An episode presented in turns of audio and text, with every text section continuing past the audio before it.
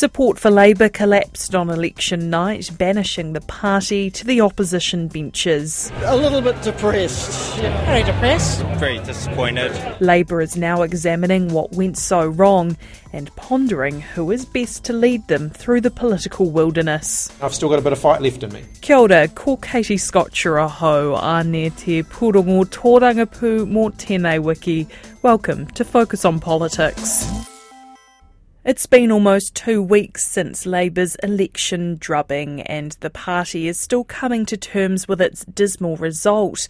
Support for Labour plummeted from 50% in 2020 to just under 27%. Labour lost its grip on almost 30 electorates, including party strongholds Mount Roskill, New Lynn and West Coast Tasman.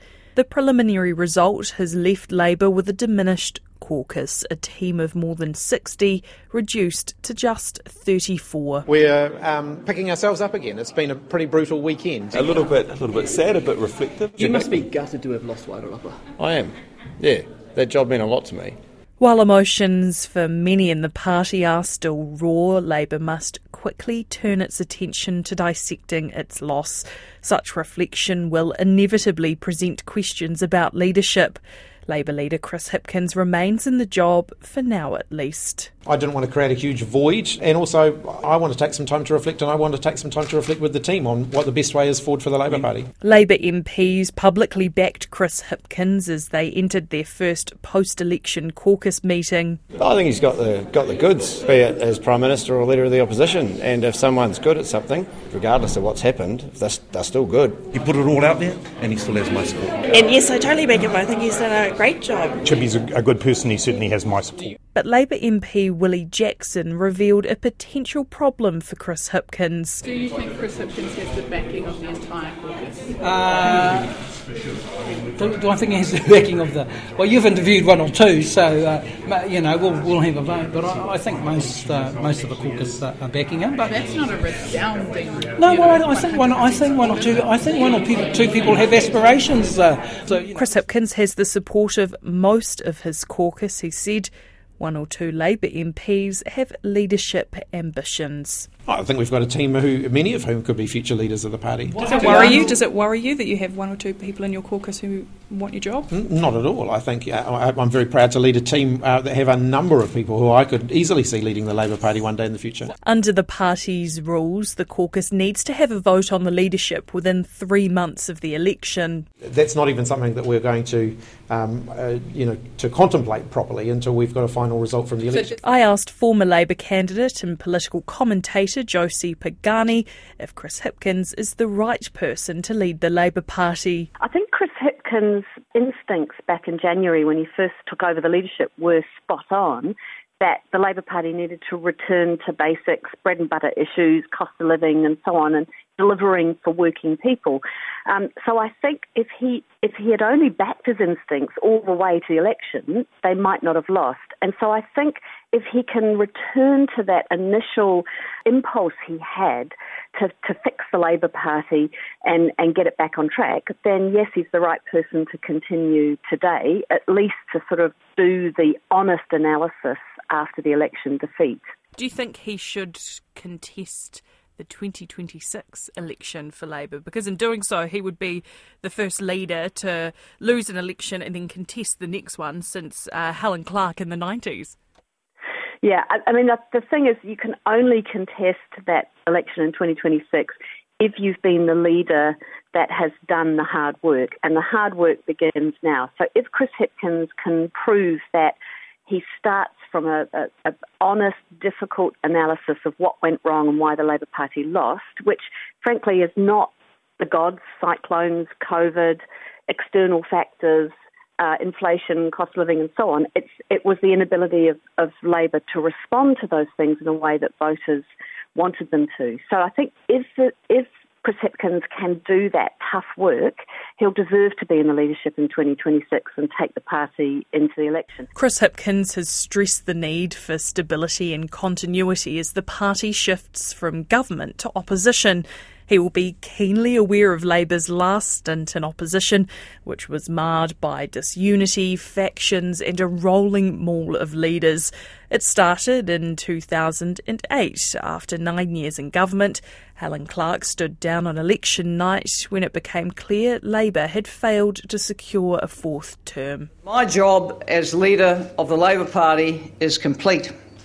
I will be standing down, yes, and I will be expecting Labour colleagues to elect a new leader before Christmas. Phil Goff was handed the reins, but support of the party kept falling. Labour won just 27% of the party vote at the 2011 election. It might not have been our time this time, but our time will come again, and we will be ready to take New Zealand forward at that time. Phil Goff resigned just days after delivering that speech. David Shearer won the leadership race that followed.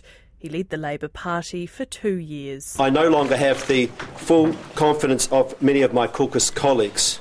From the soundings I've taken, I believe that it is better that I step down so we can have a clean change to a new leader who can take Labour through to victory in 2014. Grant Robertson, Shane Jones and David Cunliffe battled it out to replace him. After weeks of cross-country campaigning, David Cunliffe was voted in. You are amazing. He led Labour to an absolute drubbing in 2014. Labour won just 25% of the party vote. Its worst electoral performance since 1922. As most of you realise, the way the votes have fallen tonight, we will not be able to form a government. David Cunliffe eventually resigned, accepting responsibility for the defeat. He briefly contested the leadership contest that followed before withdrawing, leaving four contenders to fight for the job. David Parker. I want every vote because I want to win. Grant Robertson. We have to get through this contest being honest with ourselves. Nanaia Mahuta. The decision wasn't made lightly. And Andrew Little, who eventually won. I want to say that I don't underestimate the task ahead. We are at 25% of the party vote in the last election and we have work to do. Over 3 years, Andrew Little helped rebuild Labour's caucus, restoring discipline and unity. He stood down in 2017, paving the way for Jacinda Ardern to take the reins. Andrew Little went on to serve as a minister in the Labour government for 6 years. But after Labour's election loss, he's called time on politics to allow a fresh face to take his place. He offered this advice to Labour's caucus as it prepares to return to the opposition benches. Politics is a team sport, and so the team must be strong. And there are difficult times and challenging times. This is one of them, and so there needs to be a good conversation about it. But it's not on the basis of kind of ripping each other apart. Roughly a third of Labour's current caucus experienced the party's tumultuous years in opposition, including senior MP Carmel Sipoloni. Bit of a roller coaster, I have to say, and I think that those of us that lived through that certainly can take away some learnings from that in terms of what we would like to see and what we would not like to see. What are some of those lessons? Disunity at times. It was very factional at different points. There certainly was, I believe, a bit of a breakdown between what was happening in caucus and what was happening within the party in terms of communication during a period of time of that 9 years in opposition. So those things help inform learning to make sure that this time around we can do this better. I came into opposition in 2008, never having been in government, never having worked in the public sector. I knew nothing. And there were very few opportunities, I feel, on reflection, to actually learn how to be an effective opposition member of parliament. And so taking that learning, how do we ensure for everyone that's never been an opposition member of parliament that they get the support they need to be able to do that well? And that's something that we've got to focus on.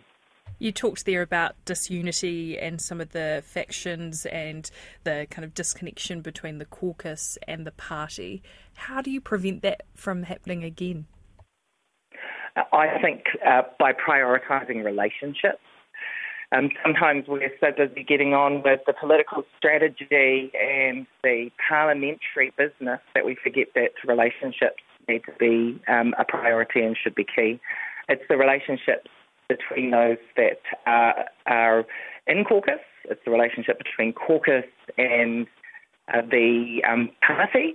It's also the relationship between caucus and the party and our broader stakeholders, the people that we are there to serve in Parliament and the people that we need to work alongside whilst in opposition or even when we're in government. So I think relationships have to be a primary consideration to ensure that we don't end up going down the same track that we've experienced in the past. And none of what I'm saying is new. I think the general public and the media, we're all over the fact that those things happened when we were in opposition, but there were also things that happened when National was in opposition. Unfortunately, it seems to be part and parcel of our history of oppositions, and we just want to avoid that happening this time round.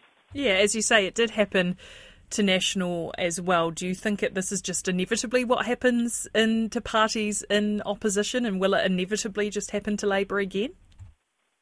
I don't want to believe that it's inevitable. I want to believe that there are enough of us to know what that feels like and to have learnt from that, and enough people within the caucus who are absolutely committed to ensuring that we do better than that. Former Labour MP and Chief Party Whip Sue Moroney spent 4 terms at Parliament, 3 of which were in opposition between 2008 and 2017. Well, I don't think anyone from any party likes being in opposition. It's not what you go into Parliament to do. People go into Parliament to make a difference, and it's really hard to do that in opposition. So, you know, every day spent in opposition can feel like a bit of a grind, and certainly that really makes it hard for a caucus full of passionate people who are wanting to make change, and it's frustrating because you're not in a position to do so. You know, when we went into opposition in 2008, I was pretty much a baby MP. I was a backbench MP and I'd been in there for 1 term, so I didn't have too much to compare it to, but you know, I did notice that saw people who had been used to being cabinet ministers and making high-level decisions, you know, struggle quite a bit with that transition to being a garden variety MP again, even though many of them had been there for some years beforehand. So, yeah, it's a very difficult transition, but I would say that Labour's not alone in that. It's any party who comes from the time of being in government into opposition, there's a real reset in terms of what your role then becomes in Parliament. Sue Moroney says being in opposition will also present Labour with the opportunity for a wider reset. Well, the first thing is to recognise that, you know, this time 3 years ago, the National Party faced an even larger drubbing than what the Labour Party has just experienced. So first thing is to gain confidence that it can be done, that you actually can pick up the pieces from that type of election loss and use it as an opportunity to make sure that you've got your principles and your values at the core of what you're doing. So I think it's a great opportunity for the Labour Party to do exactly that. But that's not going to be done just by carrying on as normal. They actually have to take a good, long, hard look at some of those decisions. And the political management of both policy issues and, I would say, the management of people that really tripped them up in the last year or so. You just can't pretend that those things didn't happen. They need to be brought out in the open. They need to really debate what went on there, understand why that didn't work well for them, and decide how they're going to deal with those sorts of issues going forward. So the obvious example was the chaos around their taxation policy. You know, were they going to have a capital gains tax or a wealth tax? Were they not? That issue has to be completely put to bed. They have to determine what they're going to do on that issue, and then they have to build the arguments around whichever path they decide that they're going to take. Because while they're in two minds about it, they haven't got a hope of being able to explain to the voting public what their view is and why that's their view.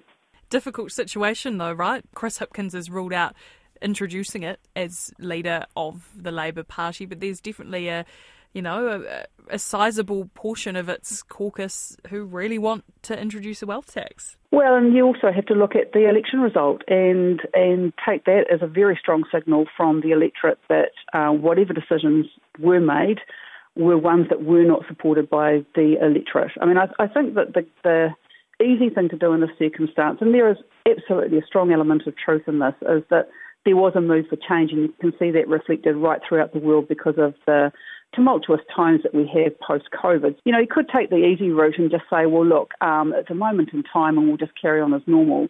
But I really hope that the party instead uses it as an opportunity to say, yes, of course, it's a moment in time, but we've got a new phase coming up where we're going to be moving on more and more post-COVID. That's the opportunity for us to really rebrand and ensure that the public knows what we stand for and get back to those values and principles that people embrace about the Labour Party, have done in the past, and not create any confusion about who we are and what we stand for. The Labour Party's review of the 2023 election campaign is already underway. An internal panel which will report back to Labour's governing council has been established, and party members have been asked for their feedback. RNZ has been told the findings of the review will not be made public. That's Focus on Politics. I'm Katie Scotcher. Thanks for joining us. Mā te wā.